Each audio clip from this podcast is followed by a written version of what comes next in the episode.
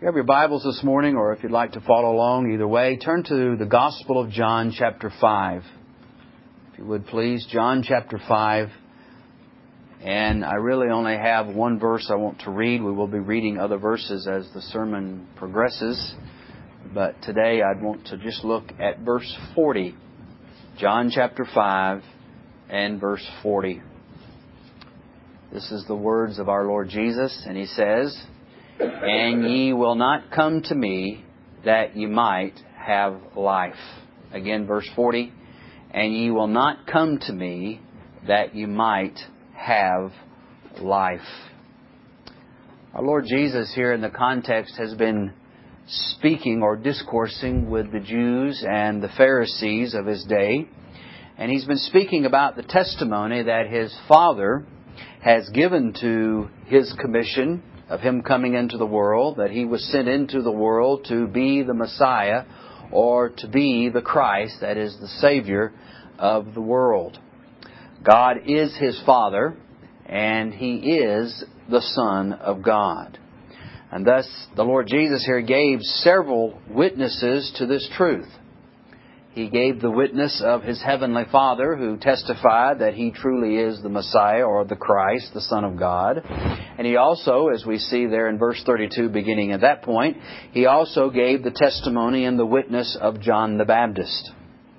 And in the immediate context of what we just read, he in verse 40, he gave the testimony of, or excuse me, verse 39, he gave the testimony of the Scriptures themselves. Notice what he says here Search the Scriptures, for in them ye think ye have eternal life, and they are they which testify of me. And yet, for all of this, for all these three testimonies that were so plainly set forth to these Pharisees, to these Jews of that day, they refused to believe upon him for eternal life. They rejected who he was. They refused to believe his message. They refused, as we see in verse 40, to come to him that they might have eternal life. Let me read that again in verse 40. And ye will not come to me that you might have life. So the doctrine then that we can draw from this verse is very simple. And I'm going to make, hopefully make it very simple this morning. And it's this. That men will not come to Christ for eternal life. I didn't hardly have to rewrite, uh, reword that at all, did it? Made it so easy there. Notice the text. And ye will not come to me that ye might have life. So the doctrine then that we can draw from that is men will not come to Christ to have eternal life. And here is the grim and the sad reality that the Bible presents unto all of us. While sinful man needs salvation, he needs forgiveness, he needs a title to eternal life, he needs a righteousness that he has not of his own, he needs heaven, but men will not, left to themselves, they will not seek it from the only source that it can be obtained. Many will go on in life thinking all is okay, all is well with their souls, but they will not come to Christ. But eternal life and forgiveness of sins can only be found, though, in coming to Jesus Christ. Notice our text. And ye will not come to me that ye might have life. In other words, if you come to me, you will have life. But you will not come to me that you might have life. Men may be so far deluded that they will, in the face of eternal ruin, forsake the only way that is set forth in Holy Scripture for their salvation. When he says here that they won't come to him for life, he means here eternal life. And eternal life means the forgiveness and pardon of sins, a righteousness that's imputed, and what we would say they're saved and they're going to heaven. That's what eternal life means. It means to have Jesus Christ and His righteousness. It means that Christ died for their sins, that He was buried and He rose again the third day for them, and He sits in heaven ready to forgive their sins. In fact, redemption was wrought the very hour that Jesus Christ paid the penalty for our sins. These are the great benefits that men possess only when they come to Jesus Christ. Now, coming to Christ is something then we probably ought to explain. He says here, and ye will not come to me. Now, by this, he doesn't mean a literal or a bodily coming to the person of Christ because that's what the Pharisees and the Jews actually had done. They had came up physically and were standing right before Jesus Christ. So coming to Christ here doesn't mean that kind of activity. But it is what is meant by this is is faith. Coming to Christ means to believe upon Jesus Christ. In the next chapter, beginning in verse 35, for instance, he says, And Jesus said unto them, I am the bread of life. He that cometh to me shall never hunger, and he that believeth on me shall never thirst. So in that same verse, he interchanges the word coming and believing. So coming to Christ and believing on Christ are the very same thing. Verse 37, All that the Father giveth me shall come to me, or believe on me, and him that cometh or believeth on me, I will in no wise cast out. Verse 44, No man can come to me except the Father which hath sent me draw him, and I will raise him up at the last day. He says back up in verse 40, And this is the will of him that sent me, that every one which seeth the Son and believeth on him may have everlasting life, and I will raise him up at the last day. So the idea of coming to Christ is the same thing as seeing Christ. It is the same, spiritually seeing Christ, and it is the same thing as to believe on Christ.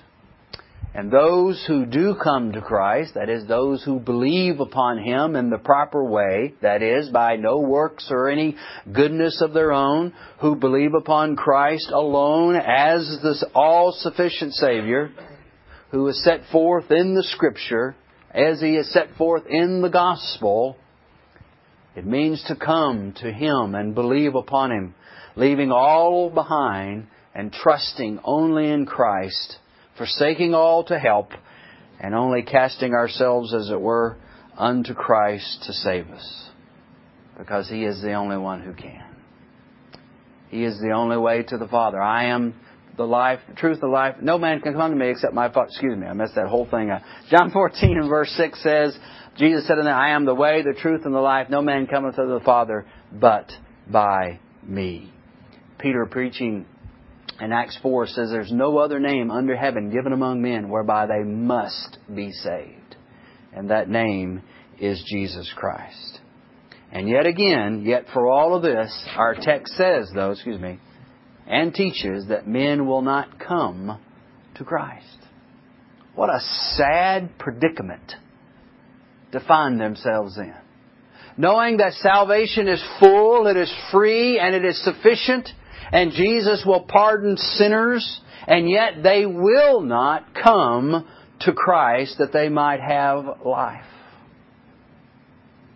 Remember the doctrine or the teaching that is set forth here from our text is that men will not believe upon Christ for eternal life. How sad.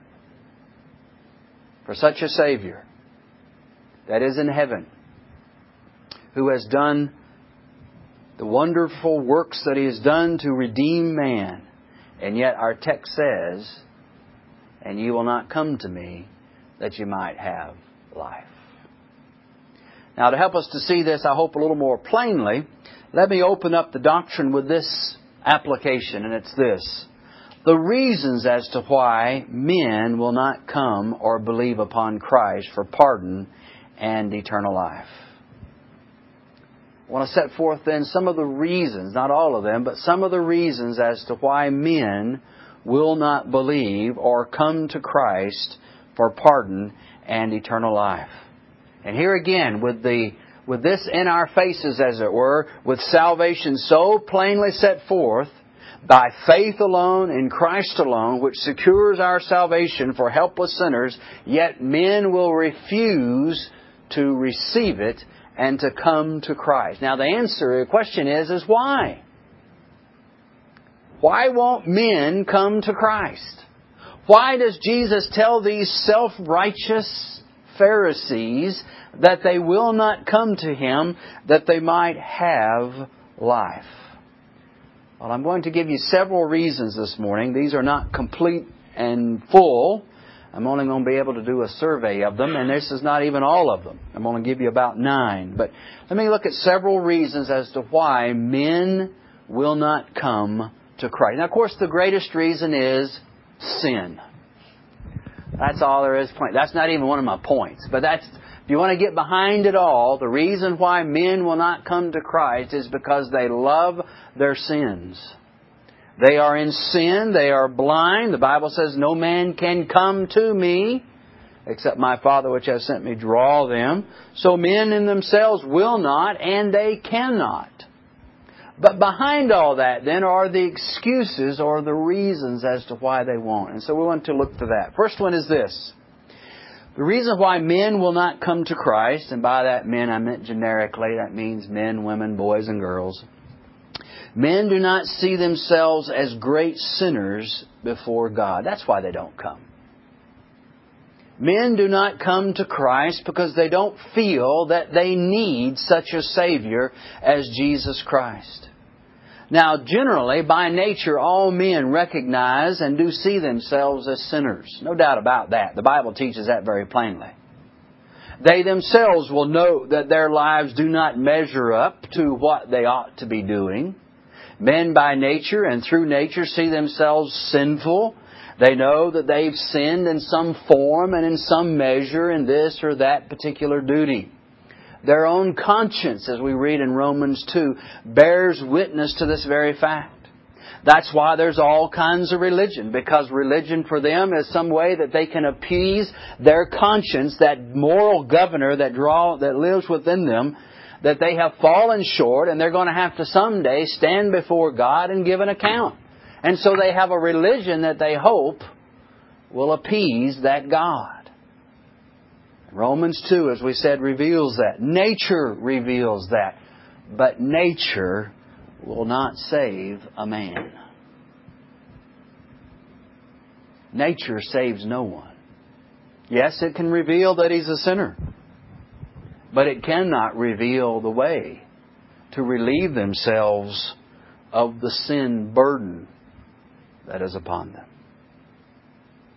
And men will not come to Christ because they think of themselves that they're not really that bad.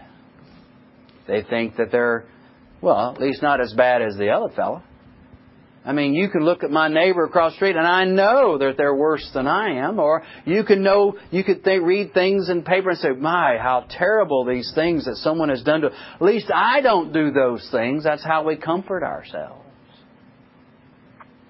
You see, we don't think we're very bad sinners.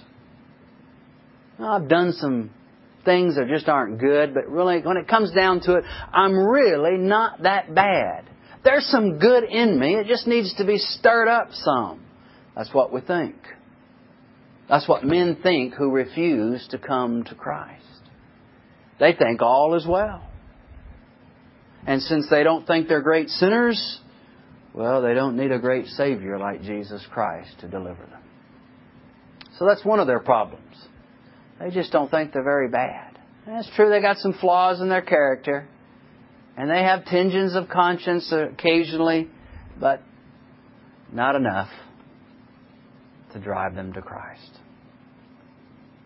Another reason why they will not come to Christ is that they think eternal life, that is the forgiveness and pardon of sin, a righteousness that they need, they think that it lies within something that they can do. Or at least they can help to do. You know, there's the idea, well, I, there's Christ, yes, I have to believe upon Him and I should believe upon Him, but, you know, I have to do my part as well. And so there is scores and scores of individuals who think that eternal life can be had by something that they can do. They have, they sadly think, a righteousness that's their own. Oh, to be sure, they feel themselves very holy people. I mean, they go about doing some good. They'll give. They'll take care of their neighbors occasionally. They may help an old lady across the street. They may attend a place of worship. They may even do that fairly regularly, or at least while it doesn't bother something else they need to go be doing on the Lord's Day other than that. You know, if it's not something too important, they'll be in church. They give or they tithe. They read their Bibles occasionally. They boast about their good deeds. They, to them, they're just as good as everybody else and they're okay. And really, they don't need a Savior from sin because, quite honestly, they're doing quite well themselves and don't need the help. You'll note in our context, though, that's the kind of people that Jesus was speaking to. He was speaking to self-righteous Pharisees. He was speaking just to such a crowd. He was speaking to a crowd who were very, very religious. In fact, you study the context in particular, they were the religious leaders that our Lord Jesus was speaking to. Here were a folk who knew their Bibles. They knew the writings of the law and the prophets. They could quote them. They could, quote, expound them.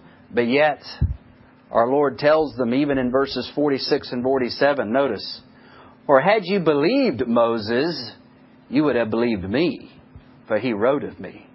But if you believe not his writings, how shall you believe my words?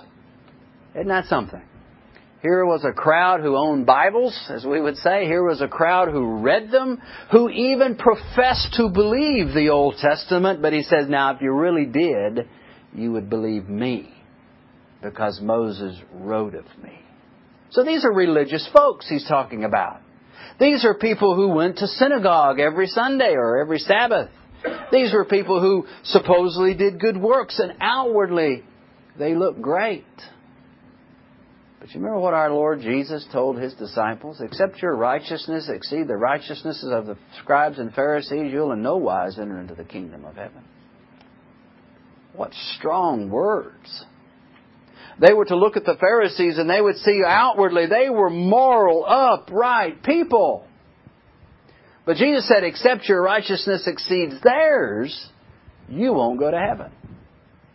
And Jesus tells this same crowd here, whom he had talked about in that point about their righteousness, that they will not come to Christ that they might have eternal life.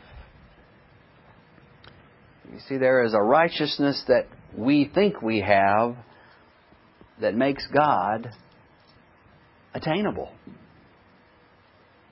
How fooled are we? You see, we won't come to Christ if we think our righteousness is sufficient. If we think our Bible knowledge will get us there. Remember what he says in verse 39? Search the Scriptures, for in them ye think ye have eternal life. That is, because they knew the Scriptures and had them. We're a blessed nation in one sense, accursed in others. But we're a blessed nation in the sense that we have Bibles everywhere. You can go to Kmart and Walmart. You can go to the dollar store and buy Bibles. They're everywhere. That's how easily attainable they are. You can get one off the back of our table free if you want one. They're everywhere. And for some reason, because people think they have a Bible, that's made them a Christian. They think all is well. Jesus said to those same kind of folks, again, verse 39, search the scripture, for in them you think you have eternal life, and they are they which testify of me. And then notice the next verse, and ye will not come to me that you might have life. Think of that. Moral, upright people who didn't do their neighbor any harm, at least in their own eyes. And yet they will not come to Christ. Then thirdly, men will not come to Christ because they desire not to be grouped with the people who are the poor and the humble of this life. And when I say poor and humble, I don't mean speaking of means or the standard of living, but I mean a particular walk in life. People who have come to Christ, or are people, and be it few by the way, It is a people and it is a way that is narrow. Yet men will refuse to come to Christ because they're proud and they love the honor of men. They love to have the pats on the back. And you see and you hear of that kind of thing a lot, don't you? They don't care for humility. They don't care for self-denial. They don't care about serving others. They care and they serve themselves. They love themselves. They love the praise and they love the honor that others may give them. And for them to cast, as it were, their lot with these despised true Christians of this world, those precise people who are careful about their walk, who do not offend, want to offend their Lord in anything, who try to keep the commandments of God, who do deny self, who love and they serve one another, yet still sin dwelling in them, they want no part of that. They will not come to Christ. And here again, that was the kind of people that Jesus was talking to here this day. Look in verse 44. How can you believe which receive honor one of another, and seek not the honor that cometh from God only. Notice what they were doing. They were so busy wanting the pats on the back. They wanted to be seen in the marketplace praying and wearing the clothes of, a, of the, what it meant to be holy, but they didn't want to be humble. They wanted to be honored of men. How many in our day and time strive for this? Rather than have the honor of God upon them, they want the honor of man. You know, we were talking about this after church, I think last week, one of the brethren. You know, if you wanted to be proud in a, in a, in a right, in the sense that you think these Pharisees would have been, it wouldn't be seeking lowly men to praise me. It would be speaking of wanting God to honor me. To me, that would be the height of it. And he says here of this very thing. How can ye believe which receive one honor one of another, and seek not the honor that cometh from God only? You would think sinners would be proud to be honored of God, but no. Sin is so diluted their little noodles that all they want is the honor of man. That's how we are by nature. And what does he say here? How can you believe which receive honor one of another? You can't. Believing is coming, you remember. You will not come to me that you may have eternal life, he says, because you want the honor of men. How terrible. How sad. And then, fourthly, they think erroneously that means wrongly, children. That they can honor God in their own way apart from Christ. You've heard the saying, oh, just any old way to heaven. You know, as long as they're sincere in what they believe, it's okay. I mean, a Buddhist can go to heaven thinking well of his Buddha. A, a papist can go to heaven thinking well of his pope or his priest, or his priest. All that will work long as they are sincere. But what saith Scripture? I don't, I'm not interested what saith man, what saith Scripture. Jesus said, No man cometh to me except my Father which sent me. Draw him. John 5, verse 23. Here, listen to this very carefully. He says that all men should honor the Father, excuse me, that all men should honor the Son, even as they honor the Father. Father. He that honoreth not the Son honoreth not the Father which hath sent him. You tell me, if you honor Buddha and not, or Buddhist and not Christ, do you honor God in reality? This text says you do not. Who am I to believe? You are God. Am I to believe this Bible that's been around a lot longer than you have? Or am I to believe you, who says, oh, you can believe in Buddhist and you can bypass Christ and you can still get to God? Jesus says this is impossible. He that honoreth not the Son honoreth not the Father. So it's either Christ or it's nothing at all. I am the way, the truth, and the life. No man cometh, he says, to the Father but by me. I realize men think otherwise, but those men will be in hell. They will not seek Christ. They will not come to Him that they might have life. And this, fifthly, we mentioned a little bit this earlier, but I'm bringing out in this light the love for sin. The love for sin. Men will not forsake their sin and come to Christ. It doesn't matter what sin it is in particular. They may have one that may be considered very vile and gross, you know, like fornication, drunkenness, witchcraft, such as that. They don't want to leave it. Or it may be those more refined folks who have lesser sins, like little white lies.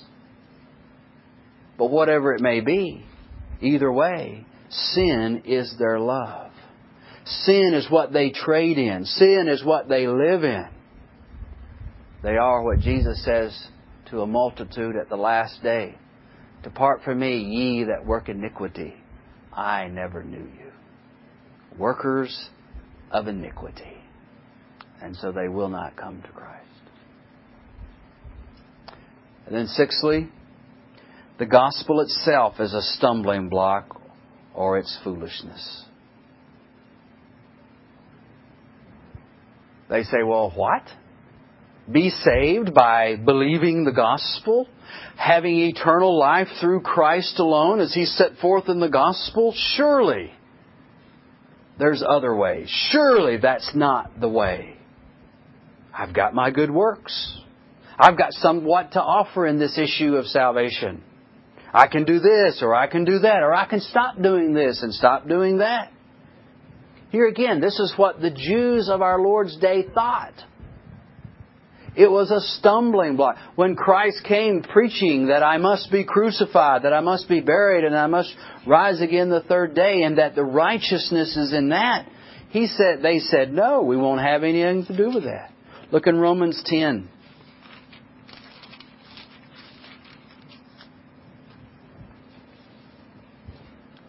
Look in verse 30, or actually chapter 9, verse 30, and we'll get into verse 10, chapter 10. But he says in verse 30, this is kind of where it picks up of chapter 9. What shall we say then? That the Gentiles, that's us, which follow not after righteousness, have obtained to righteousness, even the righteousness which is of faith. But Israel, that would be the Jews, literal Jews, which followed after the law, that is, they were trying to obey the law to, to be saved, they followed after the law of righteousness, hath not obtained the law of righteousness. That is, they weren't saved. Why? Wherefore? Because they sought it not by faith, but as it were by the works of the law. For they stumbled at that stumbling stone. As it is written, Behold, I lay in Zion a stumbling stone, a rock of offense, and whosoever believeth on him shall not be ashamed. Brethren, my heart's desire and prayer for God for Israel is that they might be saved. For I bear them record that they have a zeal of God, but not according to knowledge. For they, being ignorant of God's righteousness, and going about to establish their own righteousness, have not submitted themselves unto the righteousness of God. For Christ is the end of the law for righteousness to every one that believeth, to every one that comes to Christ. You see, though, it was a stumbling block to preach Christ crucified, and in that is an imputed righteousness to, to those who believe. Men and women, boys and girls don't want that. To the Jew, it's a stumbling block. To the Gentile, he says it's foolishness. What? Be saved in that method? How silly. I'm beyond that. Give me something a little more philosophical. Give me something a little more deeper. And Paul says, Yeah, I know that's exactly what you want, but I'm going to give you Christ crucified. To the Jew, stumbling block. To the Gentile, foolishness. He already knew their answer. He already knew their response, as it were. And they would not come to Christ. Seventhly, because they feel or they think in themselves that all is well. I have spoken to many folks who live a godless, carnal life. No care for the Sabbath, no care to honor God, no place in His house, no desire to obey the commandments as they're revealed in Scripture. These folks are self satisfied and they are self deluded in their possession and profession of some kind of a religion. It's not that they've taken their faith and they said, okay, do I have saving faith? Let me check by the Bible and let me see. They've never really examined their lives by the Word of God. They just feel that everything is okay. And you say, well, how do you know you're saved? Well, I just know it. Well, how do you know? I just feel it in my heart. Well, go to the Word of God and you show me that feeling. That kind of language is nowhere to be found in Scripture. A person knows that they have eternal life by certain characteristics in their lives. That they love the brethren, they keep the commandments, they think highly of Christ and think lowly of themselves. They love the way of righteousness which is by imputation. But these folks have an assurance, not based upon the infallible Word of God, but of their own and I'm not trying to be funny here, but by their own notions and their own emotions. That's how they think they're saved. And that's why they think they're saved. They just feel like it. When feeling has absolutely nothing to do with it. We're not saved by feelings, we're saved by faith in Christ Jesus. And so there are those kind of folks who think all is well and unfortunately, they're going to wake up someday in hell. How sad. Because they would refuse to take heed to come to Christ. Then, eighthly, they think that they have the power to repent and believe at will. In other words, well, you know, I think what you're saying is true, but you know what? I can make this quote decision anytime that I want to. Right now is too soon, and I may do this later. You know, I've got a family, I've got a job, I'm working, I'm trying to secure my future, I've got my retirement to think about. I don't have any time for this now. I'll wait for a more convenient season, a more convenient time. Or some young person may think here, well, I've got plenty of time. I want to sow some wild oats right now. I'll take care of all of that later. Well, in the first place, there may never be a later for you. Life is but a vapor, the Scripture says. You could drop dead before this sermon is over. But, more than that, to the point I was making, the power to repent and to believe, that is, to come to Christ, is not in you in the first place. It's in God. God grants these things when it pleases Him, not when it pleases you. You won't come, He says, that you might have life. And then in the next chapter, chapter 6, he, remember now in chapter 5, he says you won't do it. That is, you don't have the will to do it. In chapter 6, he's telling us you don't have the ability to do it. Notice chapter 6, verse 44. No man can come to me except the Father which hath sent me draw him, and I'll raise him up at the last day. John 5 says you won't come. John 6 says you can't come. There's your problem. You won't and you can't. You can't and you won't. And just in case you missed it, he tells you again in verse 65 Therefore said I unto you that no man can come unto me except it were given unto him of my Father. So the foolishness then to think that I will wait for another day. Or I will believe on Him when I am good and ready. My friend, what a mistake to make. You will not come to Him that you might have life. And then ninthly, and this is the one that ought to scare literally your pants off of you, if I could use that phrase. And, and I'm not making this up. I'm going to show you in the Bible, this is exactly what it says. Men will not come to Christ because God has blinded their minds to it. Now, let me repeat that because I know this sounds so strange. Men will not come to Christ because God has blinded their minds so that they will not and cannot come to Christ. You say, what? The God of the Bible, the God of heaven would do such a thing as this? And the answer is plainly yes. Let me show you in John. We read this last Lord's Day, didn't we? Or Wednesday night, last Wednesday night. John 12.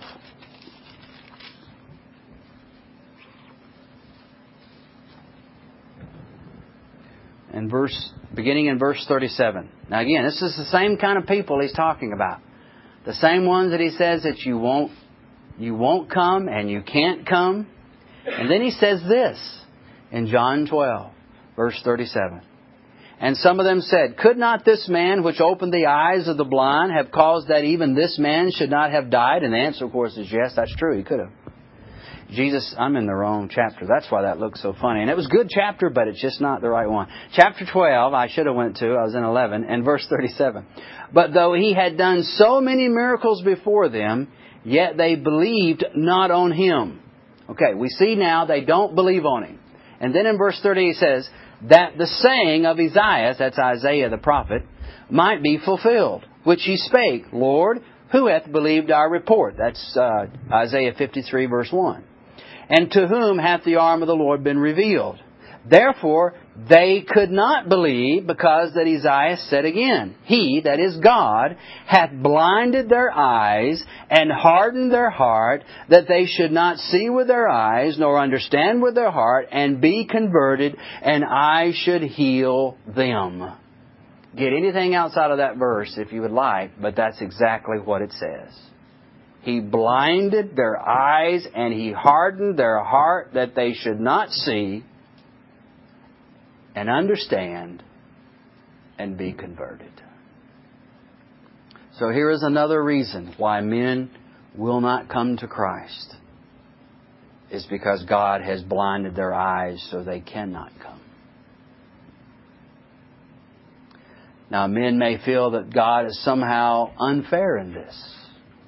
Men may feel that God somehow owes them a salvation. But again, the scripture paints a very different picture than this, doesn't it? But my whole thing pointing here to, oh, to be in such a condition as this, my friend. That God, in His judgment towards you, has left you in your sins to perish forever.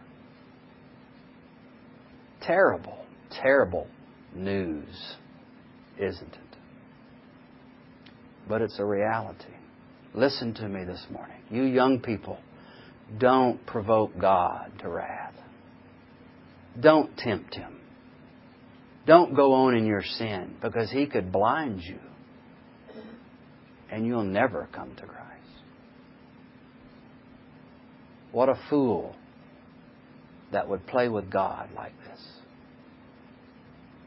But you may object, why would He why would this be good news? Why should you tell us this? And here you are preaching somewhat of a gospel message, and then you tell me that. Well, first of all, I tell you this because it's the truth. Men don't come to Christ at times because God has blinded them. And secondly, if this is a true doctrine, and it is, how then at this moment you ought to be crying out for mercy that it does not happen to you. And if you're one crying and meaning it sincerely, He's not blinding you. If anything, He's drawing you. So seek mercy, my friend, that He will not blind you. Well, what can we say to such things? Well, some may object, well, you know, this is too plain. There's not a whole lot of comfort in all of this. And in fact, I'm just not so sure of myself at this moment. And I definitely don't like this. That's an objection to preaching like this. Well, first of all, my answer to that is men by nature don't want plain preaching anyway about their sins and about their state of their souls. This is why sinners resort to false preachers. They want preachers and teachers that will soothe them, that will comfort them, that will speak words of peace when reality there is no peace. And as Isaiah says, they will want those people who will speak to us, he says, smooth things. Don't give us this rough stuff. Give us smooth things. So I'm not surprised that people wouldn't like this. Secondly, They say, well, this makes me very uncomfortable. And my answer back, not trying to be a smart aleck, but my answer is, better a little discomfort now than the torments of hell forever. Better make this sure now about your election and salvation and calling rather than spend all eternity in the torments of hell forever and ever and ever. Well, let me close with some quick applications. Well, if we see why they don't come, let me give you some reasons why you ought to come. Well, first of all, because there is forgiveness only in Jesus Christ. Again, notice our text. He says, And ye will not come to me that ye might have life. That does imply that there is life in Christ. And not just that passage, but all Scripture certainly teaches that. And that from a child thou hast known the Holy Scriptures, Paul told Timothy, and that from a child thou hast known the Holy Scriptures. That, that uh, uh, messed it up. And that from a child thou hast known the Holy Scriptures, which are able to make thee wise unto salvation through faith, which is in Christ Jesus. No man is justified, no man is saved by their works, by their righteousness, but it is all in Christ Jesus and received by faith alone. Secondly, there's no hope in yourselves. Quit looking to yourself. God will never save you based on your merits. It's not by works of righteousness which we have done, but according to His mercy He saves us. And there is no hope in ourselves. The Gentiles were without God and were without hope, He says. Secondly, we are, or thirdly, He will receive us if we come to Him. Notice again in verse 37 All that the Father giveth me shall come to me, and him that cometh to me I will in no wise cast out. You say, Well, I've listened to this sermon today, and I'm fearful I'm one of those he's blinded. I'm telling you here now, if you come to him, he will gladly receive you. This is not a contradiction of Scripture. If you but come to Christ, He will not cast you out. He is a Savior who is true to His promises. All that come to me, I will in no wise cast out. Another reason why men ought to come is because God is very gracious and merciful and long suffering. When Moses asked to see something of the face of God, he says, You can't but I will reveal something to you. And he reveals unto him his name. That is, Jehovah reveals his name unto Moses. And part of that name, it's true that he's a God who will not pardon any, uh, pardon sin, but he also says that he is very merciful and gracious and long suffering. Why should you come to Christ? Because he's that kind of a God because He is merciful and He is gracious and He will pardon and forgive. Another reason is because it's just flat true. This is true stuff here. Jesus will save sinners. Oh, the truth of this. And Paul says it's worthy of all acceptation that Christ Jesus came into the world to save sinners. And then, sixthly, there is forgiveness. The Bible says in Psalm 130 that uh, Psalm, he says that there is forgiveness with God that thou mayest be feared. There is forgiveness. Another reason is because hell and its torments are forever. There's no second chances. It isn't, ah, I could have had a V8. Ah, I could have had Christ. And then you make it better. It's not going to work. Now is the accepted time, the Bible says. Today is the day of salvation. Where the tree falls, there it lays. There'll be no turning. Hell is forever. And it is real. You can deny it all you want. There's not one person in hell today, though, who'll deny it. They know the reality of hell. They know the reality of pain and torment, gnawing of their tongue, gnashing of the teeth, the wrath of God poured out on them unto the uttermost. They will not deny it, while you foolishly do here today. He will not. They will not. And then eighthly, heaven and all of its blessedness is true and it's forever as well. Just as there's a hell, you know what? There's a heaven. There is a heaven where all pain will be gone, every tear will be wiped away, and there will be blessed communion and holiness in heaven for all eternity. Never again will we have those croaking toads of indwelling sin, Christian. Never again will I have sin present with me.